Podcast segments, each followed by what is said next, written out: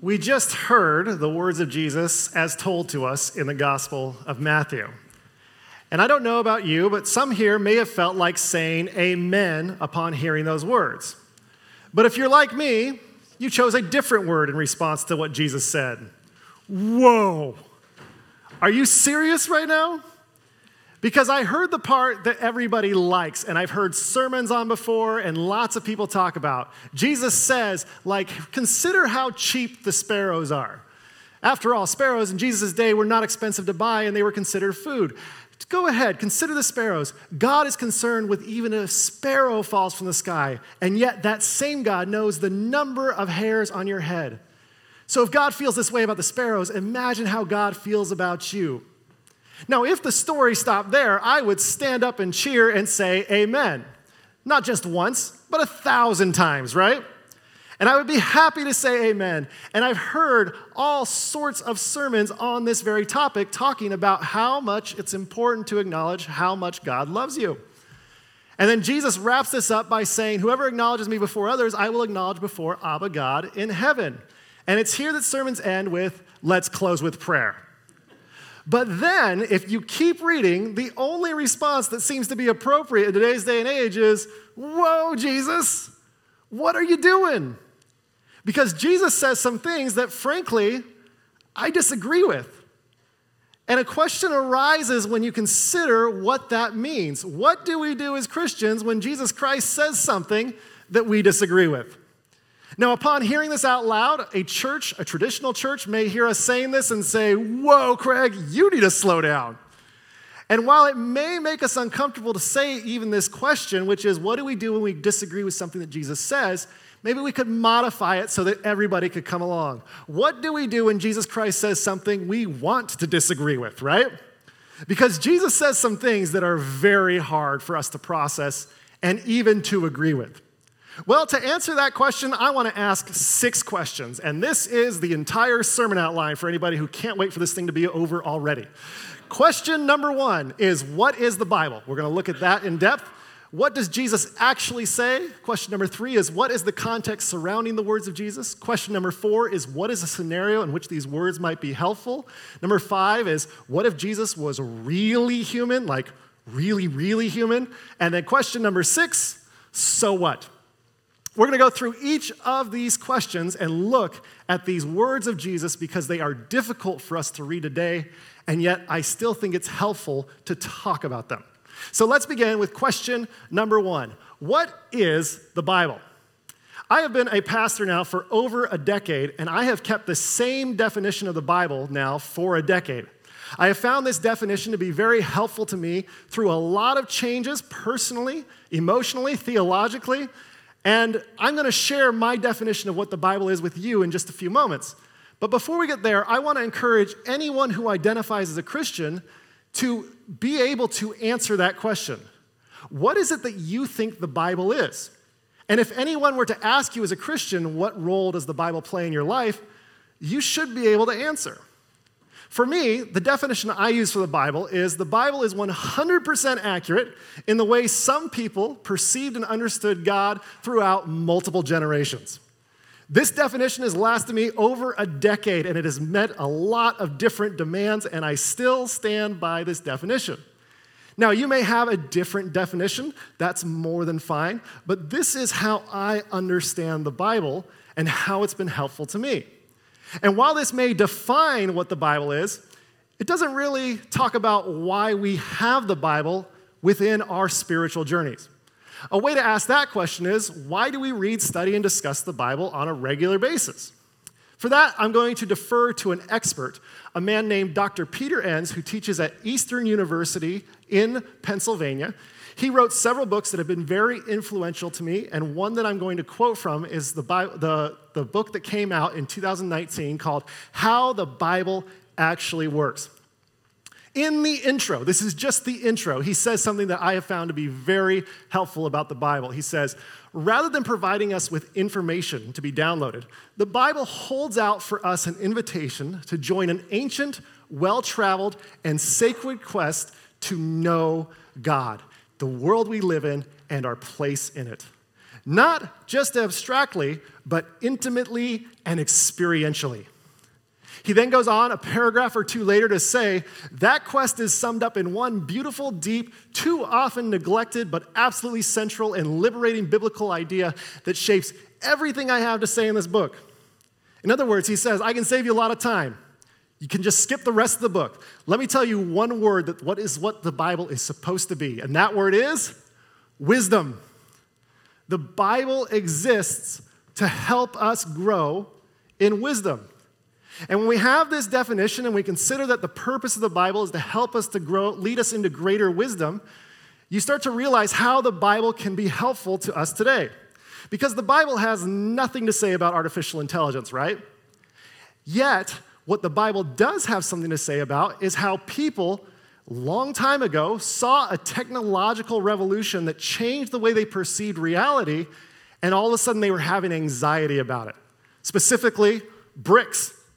Bricks came along and really threatened an ancient people saying like what does this mean? We can build towers to heaven. Oh my gosh, are we like God now? No. But you see how this whole pattern unfolds and how people process their anxiety. Another major technological revolution that occurs in the Bible is bronze. And what happens when another nation has that technology, weapon, has bronze? How do you act as a country, as a people, when you don't have the military advantage? While the Bible has nothing to say about climate change, the Bible has a lot to say about all sorts of military opponents who are breathing down the neck of their very survival. And it is almost guaranteed that they aren't going to live past this generation. And so they say to themselves, How do we live in the shadow of this overwhelming anxiety? And this wisdom has been passed on to us. And while its things have changed, and while slight things have changed here and there, it ultimately is giving us the wisdom of how to live with this anxiety. I don't know what political party you identify with, everyone's welcome here, but I guarantee you at some point you have had anxiety about whoever is in the White House, right? There are a lot of people in the Bible that write about what happens when they have a king on the throne that they don't really like. How do you live when your people aren't in power? And there's a lot that Christians can learn about what that means and what that looks like. And so when we talk about the Bible and we have this idea that it's there to help us grow in wisdom, I have found over the years that the best approach to the Bible is a posture of curiosity. And when I start to feel like I'm in trouble or Jesus says something that makes me uncomfortable, I try to put that anxiety to rest and I say, okay, let's see what this actually means. So, what do we do when Jesus Christ says something we want to disagree with? Well, we let go of our fear and judgment, and then we embrace our curiosity. Why does this make me uncomfortable? What is it about these words that rubs me the wrong way? Now, I don't know if you know this, but this can actually help you a lot for everyone you disagree with. Instead of just saying, oh, well, with Jesus, I can approach Jesus this way, but everybody else, well, I'll cling to my fear and judgment toward them. That's not what this is about. This is helpful for anyone we disagree with. So that moves the question from what is the Bible to question number two. What does Jesus actually say here? Well, Jesus talks about this grand, transcendent, and intimate love from God.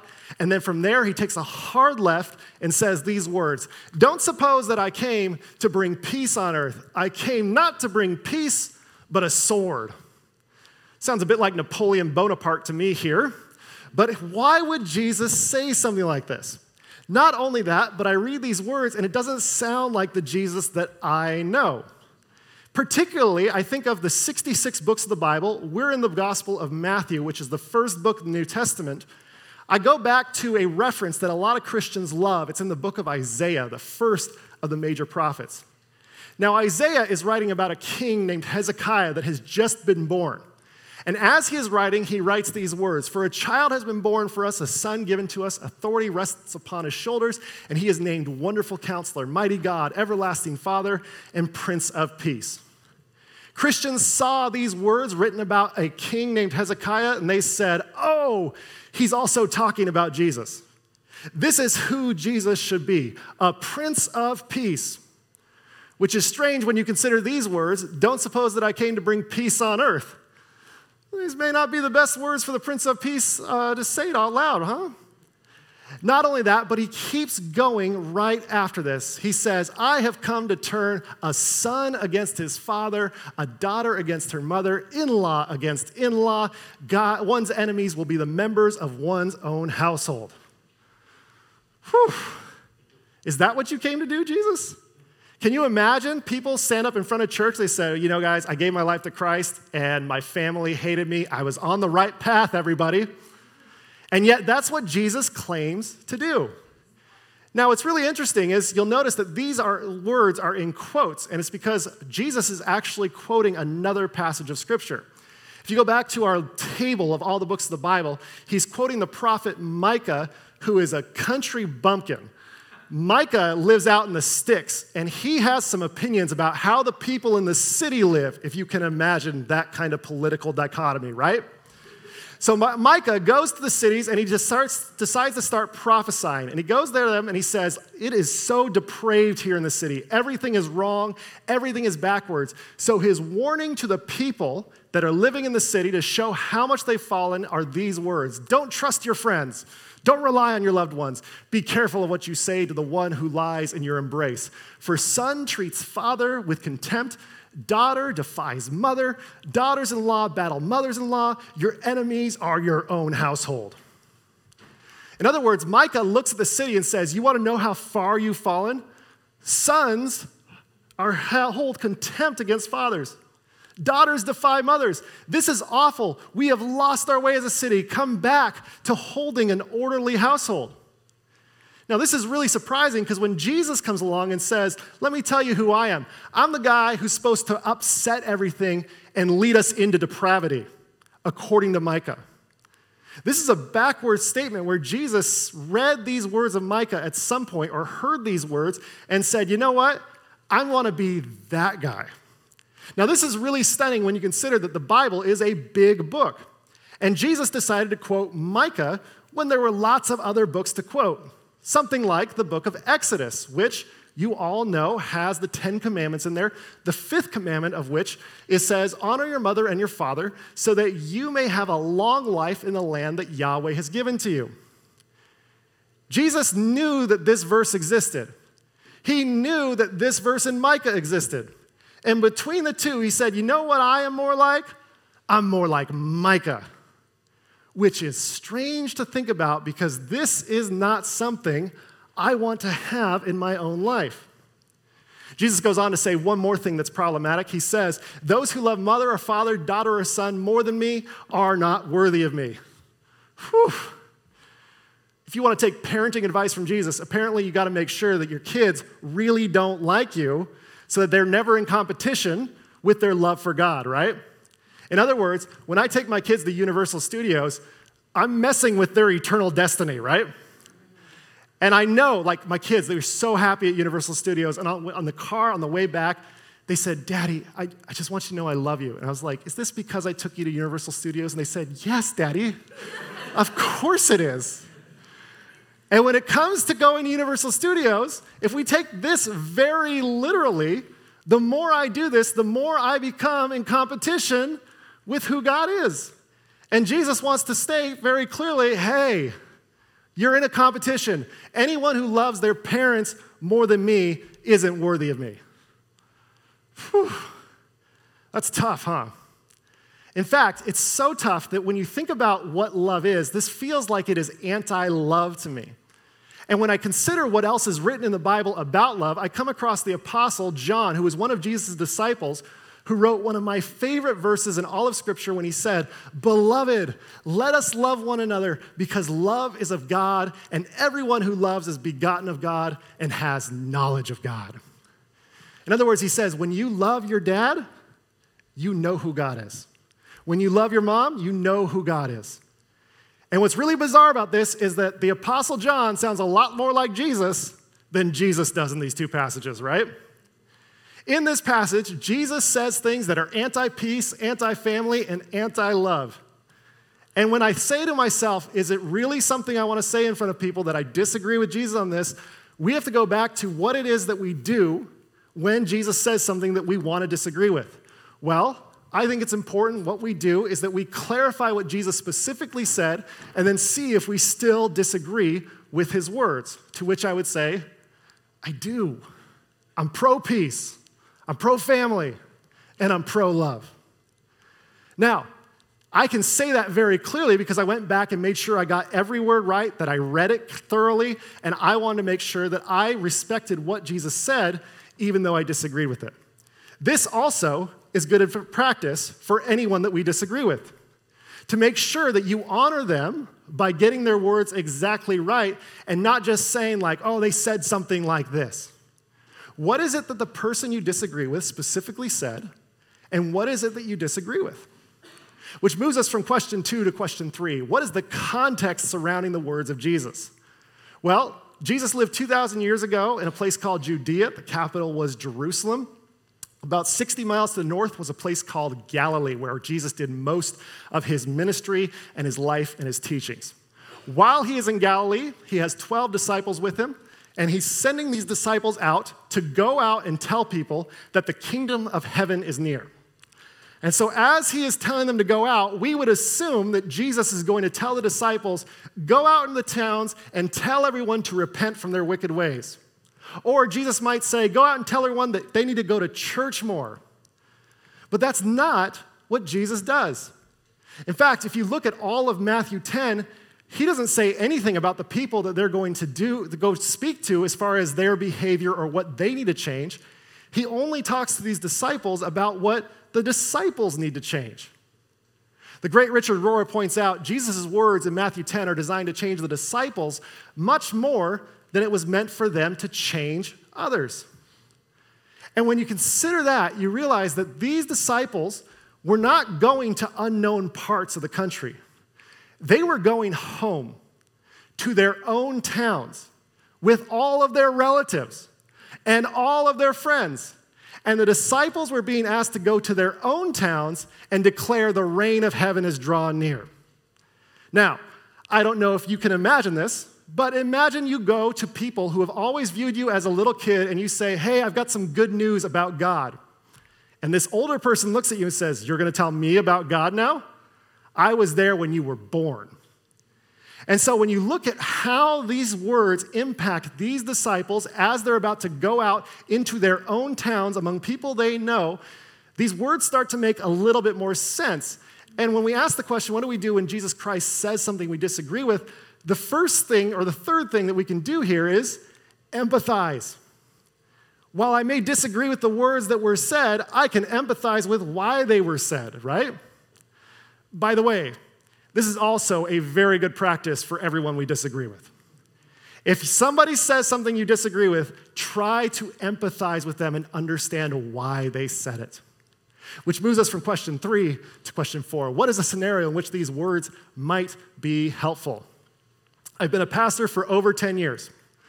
For the first five or six years of my career, I got the same question over and over again. It was by far the most commonly asked question that I've ever had as a pastor. It was, Craig, tell me how you can be a Christian pastor and support same sex marriage. After five or six years, though, those questions started to recede and a new question started to come forward. I don't know if people just gave up on me or if they figured out I wasn't going to change my mind I'm not sure. But around the time we started Paradox Church, there was this other question that came forward, and it's a question that I get asked more today than any other theological question in the Bible. That question is what do your parents think about all this? this whole church and everything. What do, what do they think about it? You know how I answer it? They're right over there. Why don't you go ask them? And I point that out because I have parents who are great and I love them. No ifs, ands, or buts. I absolutely love my parents. I feel lucky to have them. Now, we can imagine a multiverse world where this doesn't go so smoothly when I tell my mom and dad, hey, I think, I think God's calling me to start a church. We can imagine that when I say that, my mom or my dad in an alternate universe says, What? Who told you that? Well, God did. That's not God. Okay, okay, right? And the reason so many people ask me this question is because they can imagine in their own experience about how it would work if they told their parents what, would, what it would be like if they were going to go start a church, right? So, I point all of this out because we can imagine a world that is quite different than this. And when I look back at my life, while there have been so much support from my parents from day one for this church, there have been other moments that, you know, have been a little tough, primarily brought on by me, you know?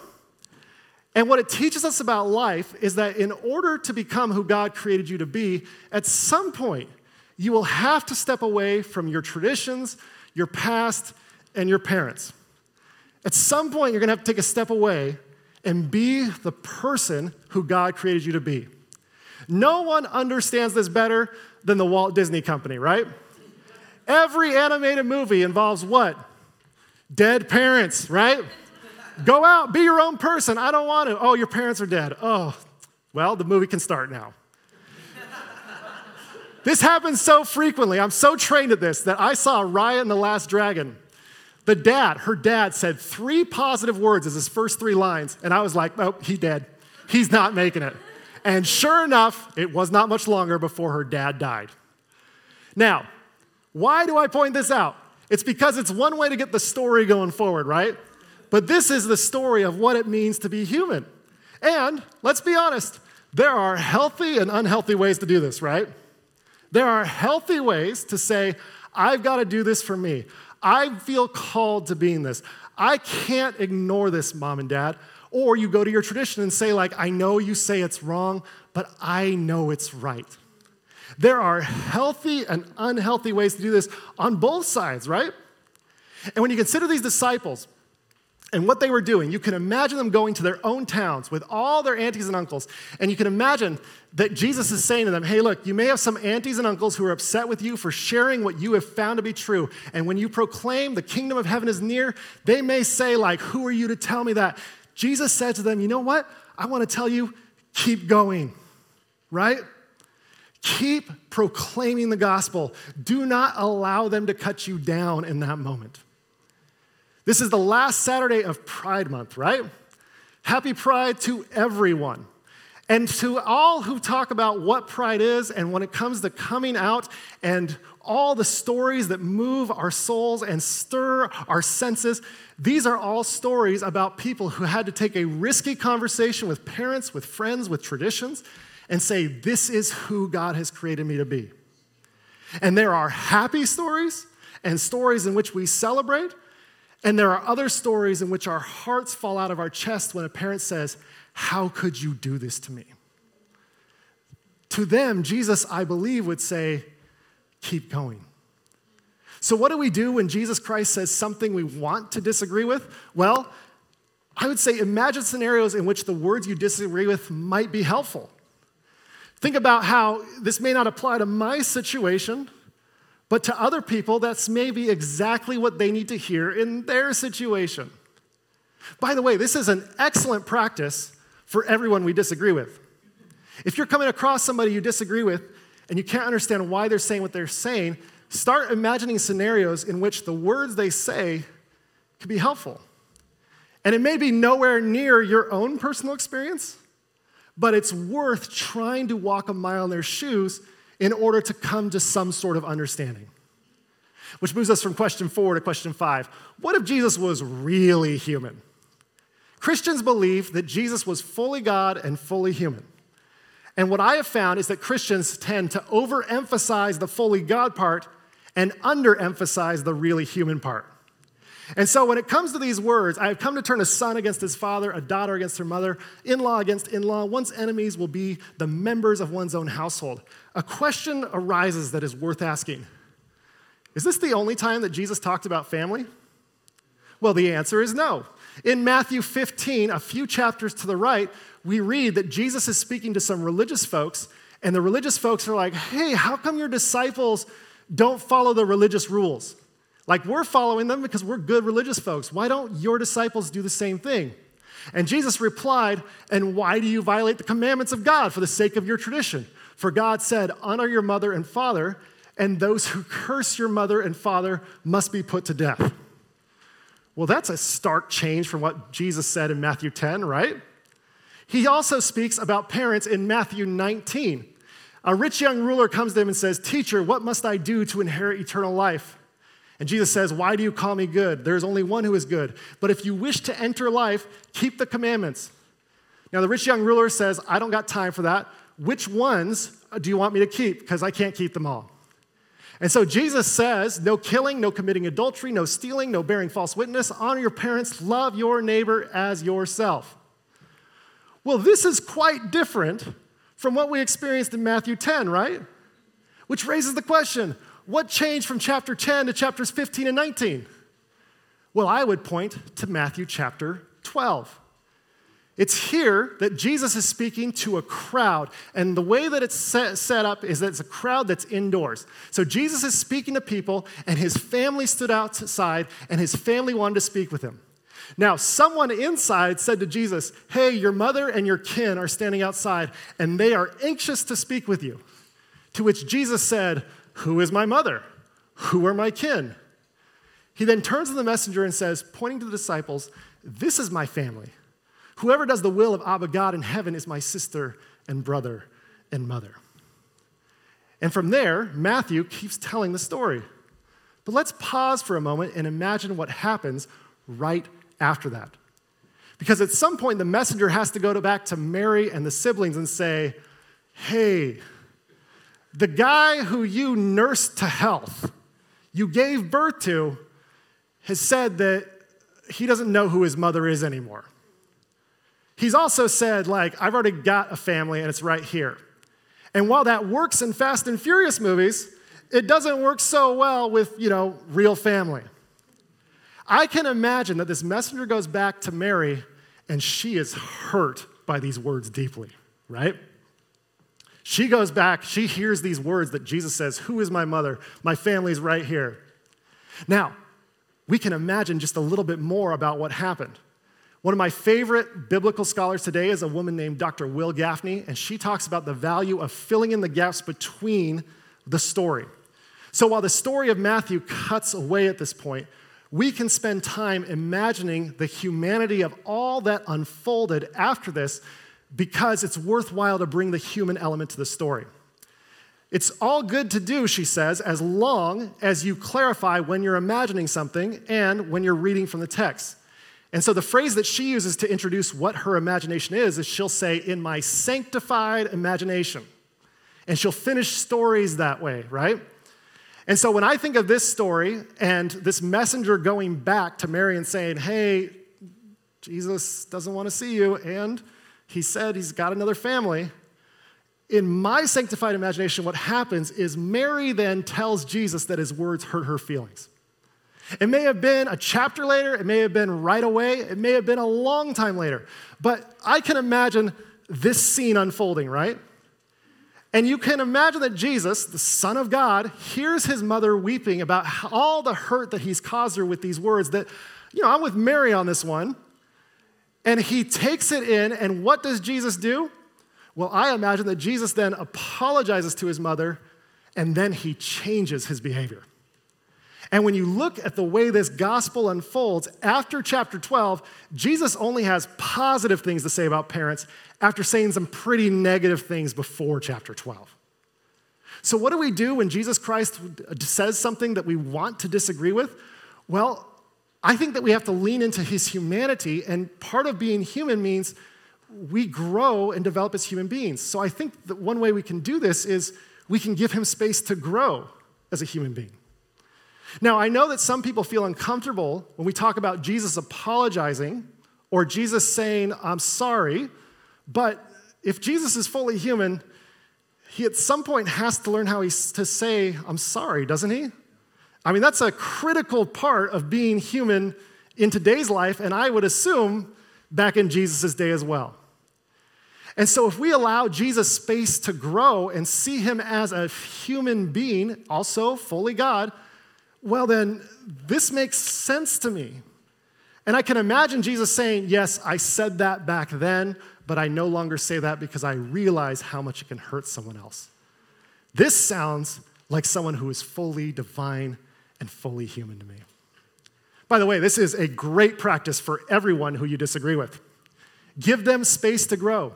Do not hold them to their worst moment. Instead, say to yourself, are they growing? Are they changing? Are they trying to process this out loud? Because often the answer is yes. Give the people you disagree with space to grow. Which brings us to the sixth and final question so what? We've talked about this for length. What does this mean? Does it have any value for us today? Well, I have to tell you that when I look at the Bible and I look at the contrast between what Jesus says with, I'm here to turn son against father and mother against daughter, and I think about Exodus chapter 20 that says, Honor your father and mother so your days may be long in the land that I give you. I much prefer for my kids to adopt Exodus chapter 20. I would love it if they honored their mother and father, right? Not just for today, but for years, decades, and the rest of Kimmy and our lives. We both want this for them. But can I tell you a secret? We can't control that. That's not up to us. But you know what we can control? Well, we have relationship with our parents. And while one of them is no longer with us, it reminds us that all we can control is how we behave, not how someone else behaves, right? And when I hear parents talk about how they want their kids to treat them as they grow older, the question becomes yeah, but do you treat your parents that way now? You should always treat others the way you want to be treated. And when I think about this generational advice that comes out in the contrast between Exodus 20 and Matthew 10, the thing that comes to mind is oh, we have to remind ourselves that we have to keep this first and then hope that others will follow. But it's up to them. So, what do we do when Jesus Christ says something we want to disagree with? Well, we engage the discussion that started and then we learn from it. And I will tell you, every disagreement has a learning opportunity somewhere. It doesn't mean you have to learn from it right away, but eventually there will be something that you can take from it in order to become a more loving person. And you've probably guessed this by now, but my friends, this is a great practice for people you disagree with. Because we all have people we disagree with, right? And I think about Christians who should be really good at disagreeing with people and still loving them. And sometimes I wonder if part of the problem is that there's this sense that if you even raise a question as to what Jesus says, that you're somehow betraying the faith.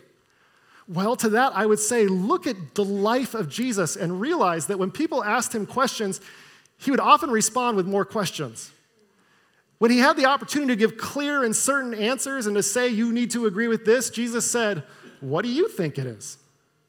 Jesus embraces our humanity and makes space for us to disagree and be thoughtfully engaged with life rather than us following blindly what he says.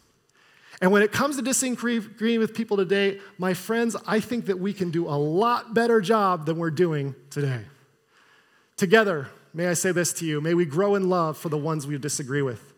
May you read the Bible with a never ending curiosity and discover wisdom.